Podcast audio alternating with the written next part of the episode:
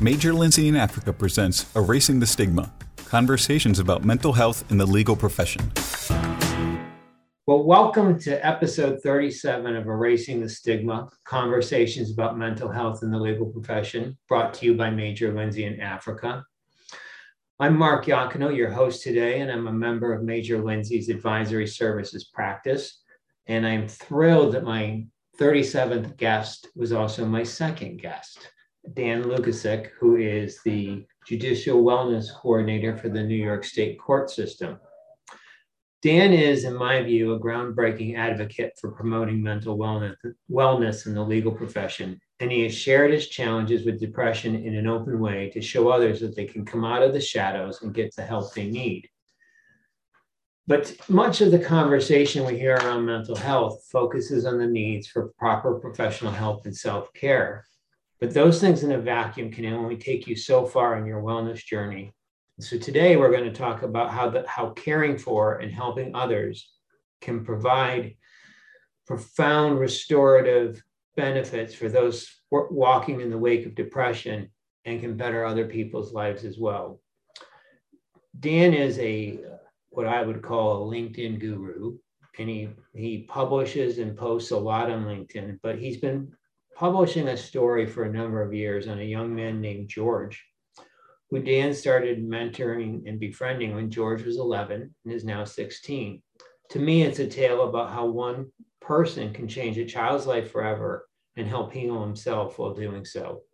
So, Dan, thank you for agreeing to talk to me about you and George. Thanks for having me on, Mark. Dan, take us to the beginning in in what was the you know sort of conditions preceding to even coming into contact with George? It's a pretty interesting story about our our hometown Buffalo and some some amazing um, advocates from Buffalo and the poorest section of Buffalo. Yeah, thanks, Mark. And uh, well, uh, I am 61 now, and uh, was uh, when I was first diagnosed with major depression uh, and anxiety. I was 40 and I was the managing partner at our litigation firm.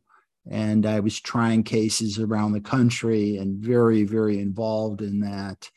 And uh, things started to go poorly with my mental health over a period of about a year. And I was at one at some point diagnosed with major depression.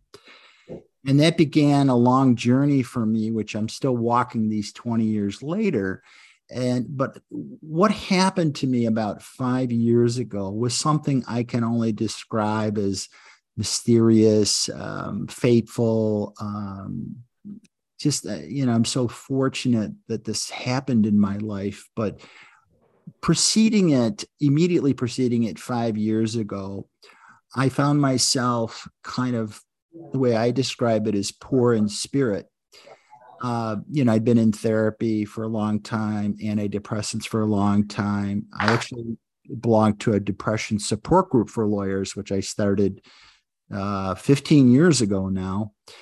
And, but still, I found something lacking uh, in my life. I felt still kind of empty. I felt like a yearning or a hunger for something more in my life. And, you know, I think that's the human condition, right? Lawyers feel that way, but most human beings feel that way. And I went, uh, there's a place on the east side of Buffalo, which is the poorest uh, section of Buffalo. Buffalo is one of the most segregated cities in America. And the dominant population on the east side is African American. And there's this special place there called St. Luke's Mission that I'd never been to before at that time. A friend had told me about it. And it was started about 25 years ago by this amazing woman uh, named Amy uh, Betros, who used to own a, a restaurant here in Buffalo, a famous one called Amy's Place. And 25 years ago, there's this abandoned old Polish church on the east side. Uh, and she had this kind of faith or important inspiration to start a place for homeless people. So she took this rundown old church 25 years ago and built up St. what is today St. Luke's Mission, which uh, serves the homeless population, but also has school attached to it. And it serves about a thousand meals a day. So I, uh, for some mysterious reason, I thought this was the place that um, I would find something. And I asked Amy to be paired with a young child uh, who didn't have a father. Uh, I did not have a son. And they matched me with George. Did you do volunteer work at St. Luke's Mission before getting to the point where you asked Amy to connect you with a child that you could help? Yeah, I did. And uh, that itself is kind of interesting. About a year before I met George and asked Amy that question, I was at some lawyer conference and that we were honoring, uh, I think it was for Lawyer of the Year, uh, a criminal defense lawyer in our community. And he, he was talking about his long term mentoring and relationship, uh, you know, with people at St. Luke's Mission and he said something very powerful to me. There may be 500 people listening to him. He said, You know, we get all kinds of uh, stuff, you know, at the mission, kind of like Goodwill does. People drop off their clothes or old things that they don't need anymore. Um, but we don't we don't need more of that. What we really, really need is more people.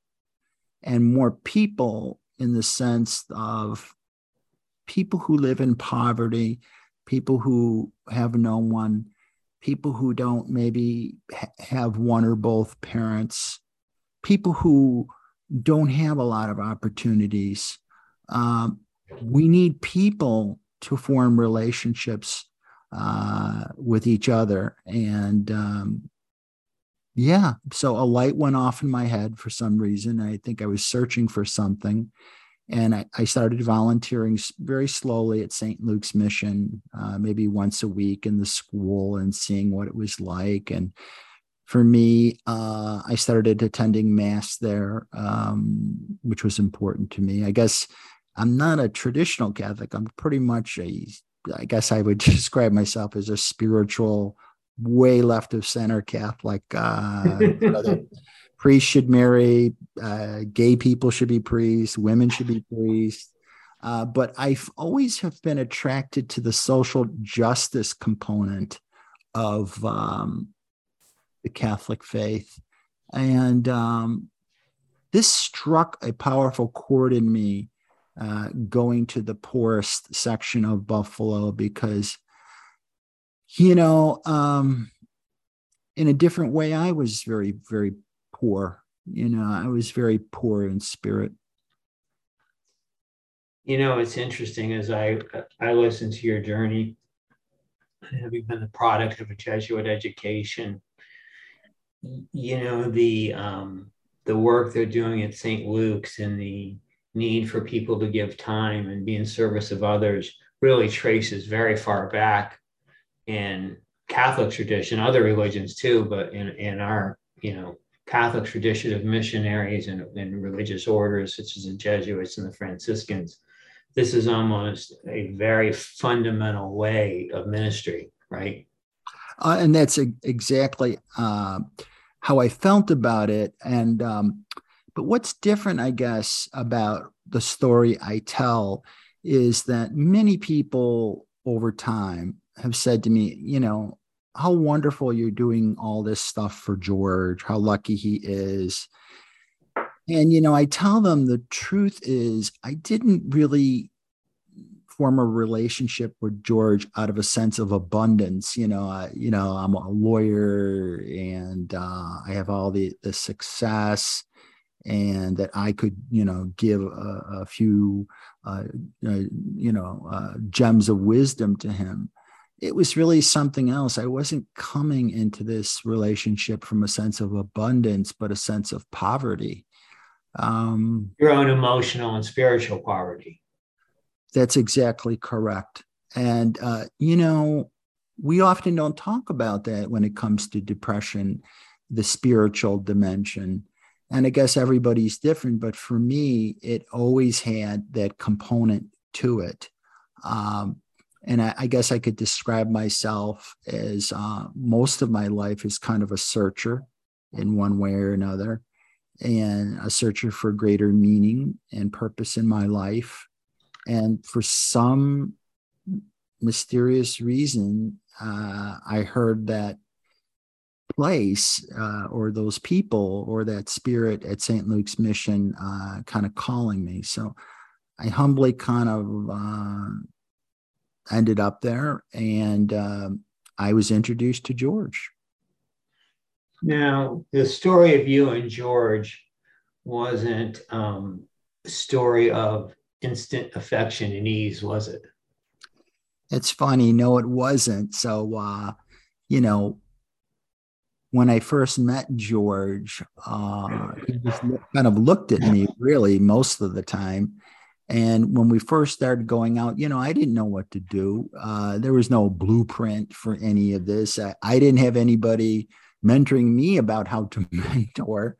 So we're just kind of winging it. But I remember very clearly the first six months or so were particularly rocky in the sense that George and I would go places and he wouldn't talk to me. Uh, he'd sit next to me in the passenger seat and more often than not look out the window or I'd ask him questions and he'd kind of shrug. Or at other times, uh, he would kick me or punch me. Um, you know, but I think looking back on it, uh, he had been so disappointed by a lot of things in life uh, he didn't really have a dad or male influence. Uh, he had a stepdad, but uh, um, but at the time he wasn't living with his stepdad or his, his mom. He was part time, but he's also living with his godmother part time. Uh, but the the closest father relationship he had before me was his father, uh, his grandfather actually, um, who was a Buffalo fireman, and uh, did a lot with George, but he passed away suddenly when George was five. So from five up to about 10 or 11, he really didn't have anybody. Um, so in the beginning, he really pushed me away, I think physically, emotionally, and uh, just by his silence, uh, I could feel distrust, anger.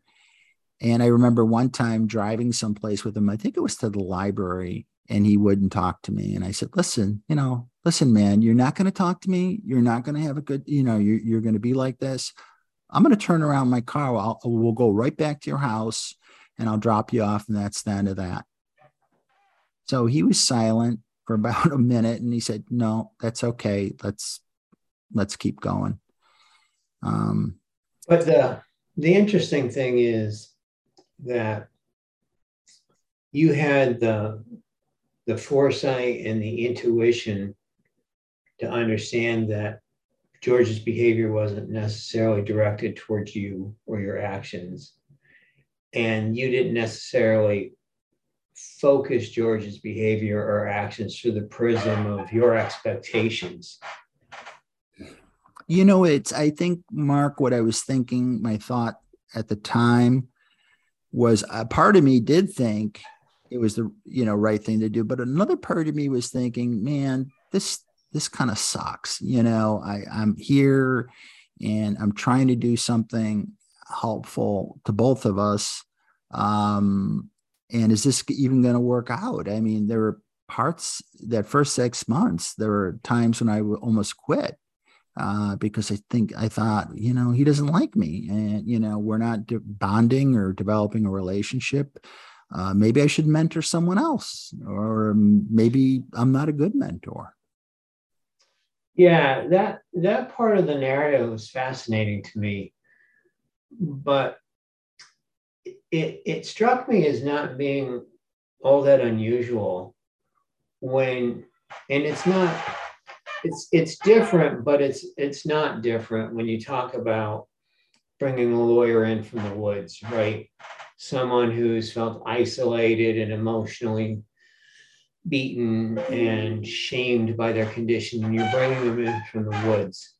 and they're not quite ready to feel comfortable in their skin or tell their story or necessarily embrace the therapeutic context.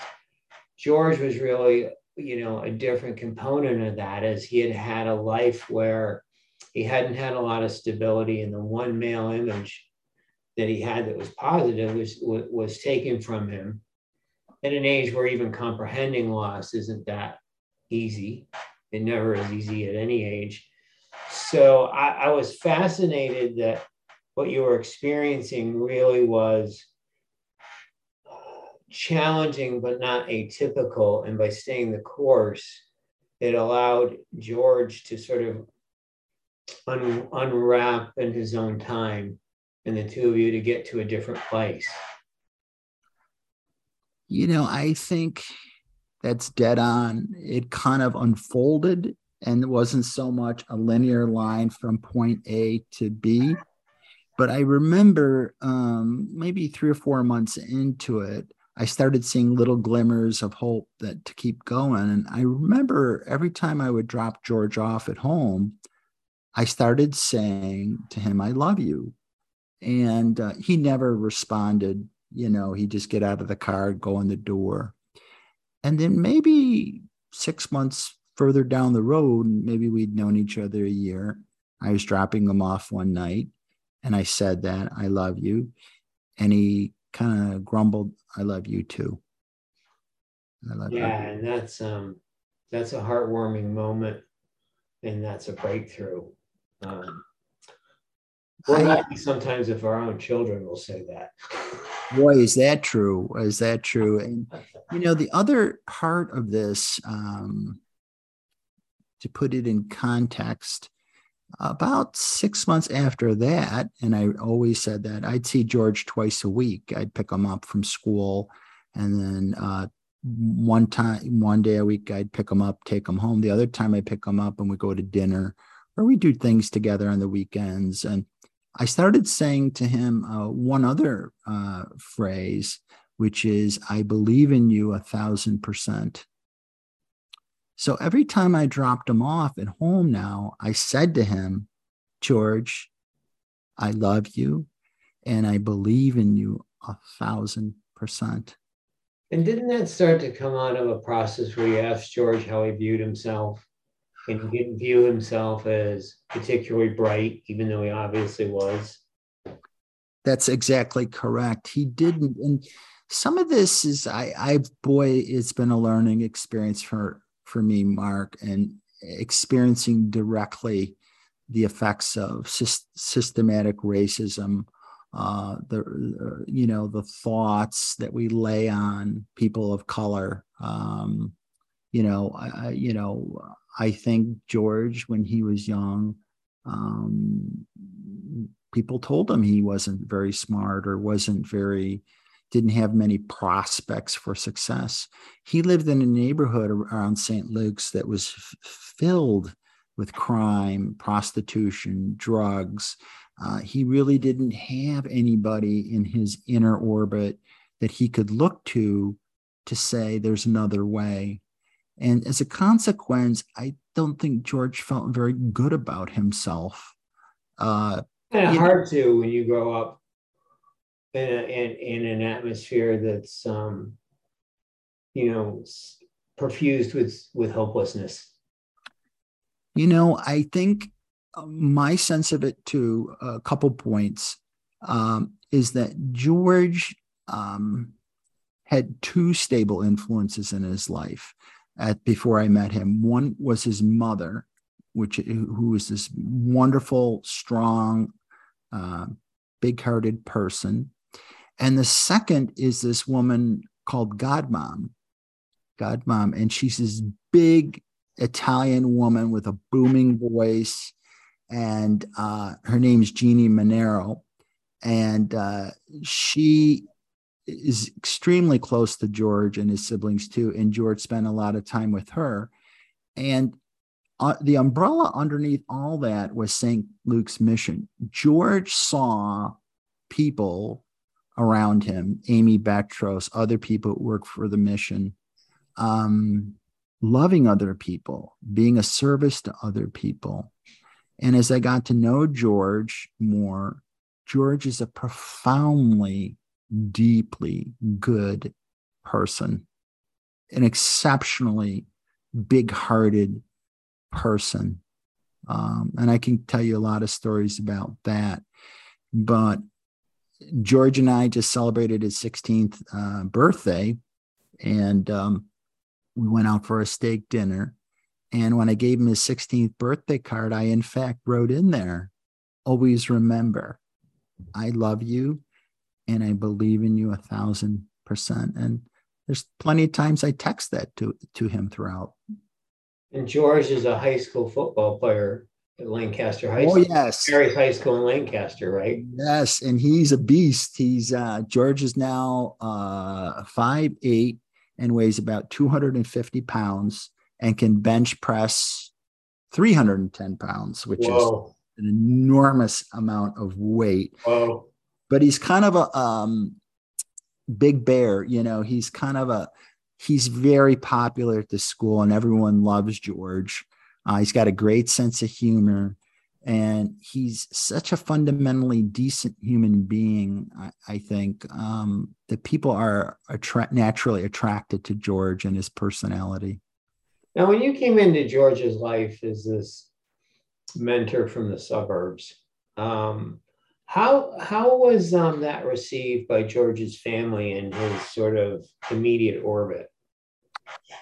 That's a great question. Um, I remember vividly. Uh, I, I, was introduced to his mother. His mother wanted to make sure that I was okay. You know, I'd be taking her son, young son out to dinner, picking him up the school, and it just so happens the day I met George's mom. George's is George is the oldest of four.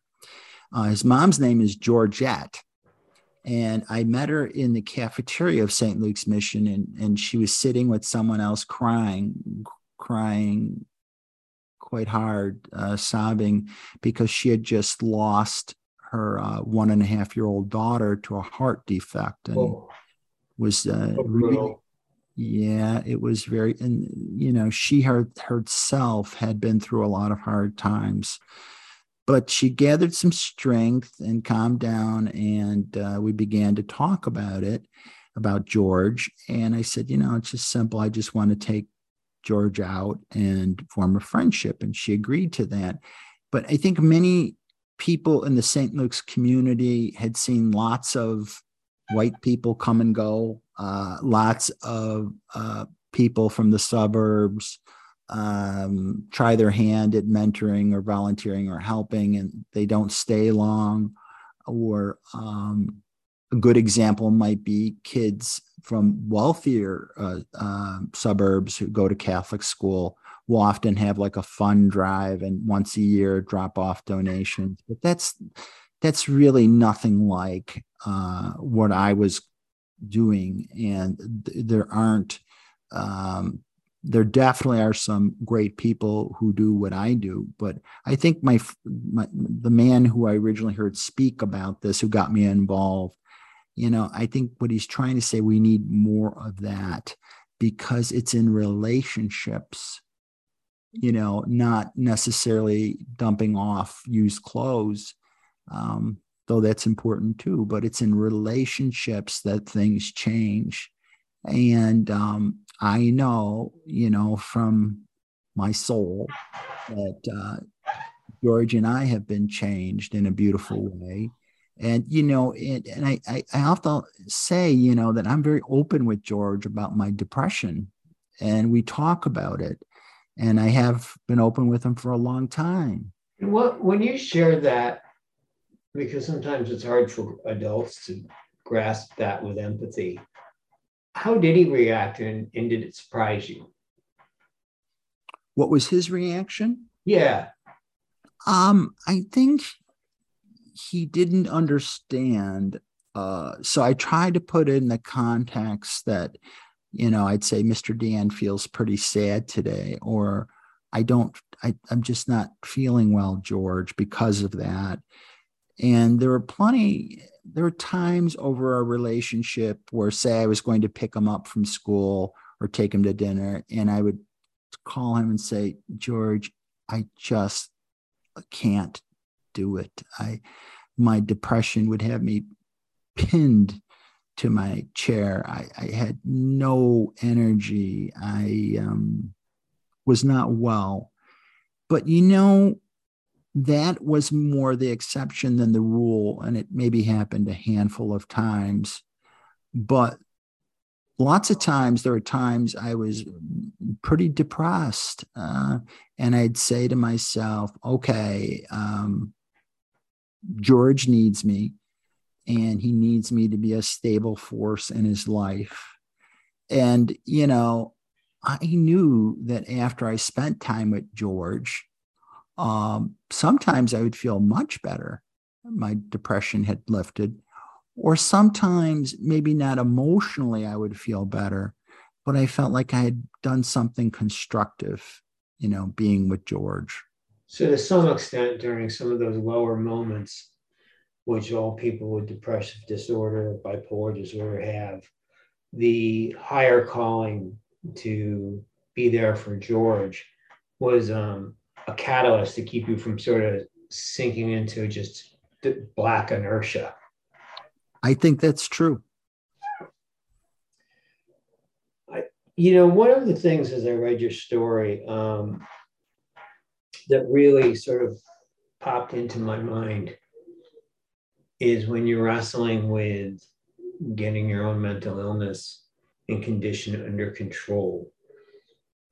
Is there ever like a right time to engage in a mentoring process or giving, you know, reaching out to help others and and and and do it so that you're you're not reaching out and then find yourself unable to fulfill your commitment? Because you know you could see a cycle where you know someone's in a good positive vibe they want to do this then they get hit with a wave of depression and then they can't so they've disappointed themselves and disappointed the person they're they're reaching out to not because it's their fault but because the disease has taken the reins so to speak that's a really great practical question and i think that it probably would not be something I would suggest to someone with untreated depression or someone who's in a major depressive episode. And uh, with me, I had been in therapy for a long time. I'd been on antidepressants for a long time. I've been in a depression support group for a long time. So um, I was managing as best I could my depression uh, but with George in the last six years, I never felt like I fell into a crippling uh, Black Depression because I think um, that would not have been helpful uh, or maybe have worked for the reasons you just said.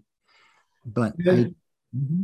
now, during the times when you were in a depressive wave, but you had the calling to not cancel your meeting with George and to spend time with George during those waves. How did it feel and how did you behave in a way where the depression didn't take the moment down for the two of you? Because that's um it's a hard thing to ask of someone when depression is to, you know, sort of not not um, infuse the air with, with, with you know kind of that collective looming cloud. So how did you um how did you interact with George during those times and and what were what were the keys to figuring out how to how to meet your commitments and, and keep the attitude and the mindset with George in the right place? I think that again, this is a, a, a work in progress and an ongoing thing as George and I grew closer and closer. And I think that I decided at some point to be as truthful as I could with George, but in a way that he could understand and, and, and putting my depression in context because I was talking to a young child now, and now he's a young man. Uh, but I think that I think a powerful aspect of depression is uh, rumination, ruminating on, oh, geez, a lot of negative things about oneself and one's world and anxieties like that and you know bipolars like that. And i think what was helpful uh, was that three hours i spent with george or one hour i could acknowledge kind of give uh, some honesty to what i was going through in a way he could understand but not let it dominate that three hour time because i said I keep coming back to that principle that George needs me and uh, I'm here. And the more I would learn about him and his story, the more I'd get pulled out of my depression story that, you know, or tape in my head about, you know, how depressed I was. I'd get pulled out of that. So there was sort of like a feedback loop where you had to acknowledge how you were feeling. But then as you engaged with George, how you were feeling didn't drive how the time spent with him went, especially when you're understanding his perspective and the, and the potential role you have to help his perspective. Well, you know, I think too, you know, I think that's true. And George didn't care if I was depressed. You know, I think sometimes uh, people who um, maybe see us depressed, or if we tell them we're depressed or anxious or whatever, don't always know how to handle that, uh, even when they love us or care for us. And I think George just took it at face value. And then after I would say that to him, he'd pause, and I know he had heard me, but he'd uh, turn on a new rap song. He goes, "Oh, oh, oh, Mr. Dan, you got to listen to this. And then he'd want to go for a Big Mac, you know. Uh, and uh, I said, George, you know, Don't we all? oh my God, you know, I gained 20 pounds since seeing meeting George, but he'd want to um, talk about, you know, at different points, girls or problems he was having. I remember one point it was really interesting. George was maybe like 12 and he's a big, strong kid. So he would get in fights sometimes because other kids would like to pick on the biggest kid. But he came into my car. I picked him up, um, you know, from school. And he said, I'm so angry. I feel like punching this girl in the face. So I said, Yeah, George, I get angry sometimes too, like so angry that I feel like punching somebody. So it's okay to be angry. You know, it's not anger is not a bad thing, but it depends what we do with it. And I thought that was important because he needed somebody to help him process his feelings, to make sense of his world. Yeah. Uh, and that's what I tried my best to do. I don't think I was always I'm always successful at it, but I I think to help him process you know him going from being a child to a young man uh, and that the challenges involved with that um, you know and i think that gee what an honor that is for me to be a witness and to what i can be to george to be helpful in in that journey. Um, so i go to his football games you know i'm his biggest fan you know and um, yeah. I like um i like what you just talked about because much like um, some of the innovators in in the mental health field for men try to normalize depression to you know really communicate that you're not an outlier because you feel depression. It's something that many people feel. In that moment when george was angry and he expressed his anger you didn't condemn him for being angry. You acknowledged and normalized the fact that anger is a natural thing. The response to anger is what we can control. And that's a really, I think, uniquely teachable moment because we all get angry and we all sometimes want, you know, visualize expressing our anger in ways that are just bad but it, it, it, it's about understanding that anger by itself or a negative emotion by itself isn't shameful. It's, it's really whether or not you act on it and how you let the perspective settle in once you felt it. I think that was, must have been an incredibly validating thing for George to hear it that way. Yeah, and you know, like any human relationships, we've had our our moments. You know, our, our uh, I remember one time uh, George was not putting forth an effort at school. I knew for certain he was, and his teachers would call me, and he had gotten a bad grade on something. I think that was one of the few times I blew up at George. and we drove around for three hours, and he was crying and I don't think I handled it the best way I could. But I did say to him, and maybe this is a teaching moment, George, um, I'm not angry at you because you're bad. I'm angry because I care so much about you. You know, if I didn't love you so much, I wouldn't care. I wouldn't care what grades you had. I wouldn't care what you did with your anger. I, but I do care. And that's why we've been driving around for three hours talking about this and, uh, you know, I guess you could say that's the flip side of my earlier story about teaching him to process anger, showing him maybe in some way, okay, Mr. Dan's angry and, you know, he didn't get in a fight or he didn't hit me or he didn't belittle me, but anger's an emotion and then we work through it uh, you know, and then I wasn't angry anymore. And I think, I think that's important because unless we're real with one another, and George and I are, um, we're just not gonna reach people. You know, he, I, I wasn't gonna reach him, and he wasn't gonna, you know, reach me. So, but I think that when we, you know, emotions are not bad. You know, you, you know, it's what we do with them. And you could say, in in a way, and I often think depression is not bad. You know, people with depression struggle so much with self loathing or hating themselves or wishing they didn't exist or why can't I fix this depression? What have I done wrong to feel this way? You know, and uh, that doesn't do much good, really. Um, and I think that learning to live with depression, to manage it, um, is better. And also remembering that the thinking that goes on with depression, those thoughts of I'm no good or self loathing, I often have said depression's a terrible liar.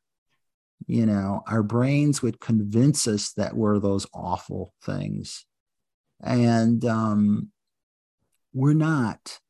We're not. And I think to the degree we can do things, you know, therapy's one, medication's one. But I am a big believer in the power of relationships. And I think one of the worst aspects of my depression um, uh, over the years has been loneliness, you know, uh, the feeling that um, I, maybe other people wouldn't understand and even people, when they tried to understand, I would frequently isolate myself, sometimes because I just felt so awful. And depression isn't only like an like a mental thing, an attitude, it's a physical thing for me, a profound weight, lack of motivation, tired. It feels like your limbs weigh a 100 pounds each, doesn't it? That is really true. And I think sometimes people don't understand that. Uh, about depression. So I think having positive relationships like this mentoring relationship I have with George is a way of talking back in a sense to the lies of depression. And for me, uh, some of my depression is rooted in my childhood with an alcoholic father and an unstable home and maybe you know george and i were are different from the outside you know uh, but had a lot of turmoil uh, that we experienced from the inside. Well dan this has been a wonderful um, time with you. I'm always glad to have some time with you because it comes far too infrequently but I really have followed and, and relished this story about um, you and George and um, the enormous gift of time you gave him and the enormous gift of um, uh, affection and um, gratitude you you received from him. It seemed like it was it became a very much of a virtuous circle for lack of a better phrase. And i think that if you suffer from depression and you're doing your your things therapeutically following your medication regimen you know finding ways like mentoring or other ways that may be actually less stressful than trying to to interact with your adult peers to get out of isolation and be part of the world is it is really healing and restorative. And that was the theme for today's podcast was the restorative um, capacity that comes from helping others and, and you certainly demonstrated that and it's a wonderful story. Thanks very much for being my guest. This has been episode 37 of erasing the stigma conversations about mental health in the wellness profession. Discover how Major Lindsey & Africa can help you navigate the legal landscape at www.mlaglobal.com.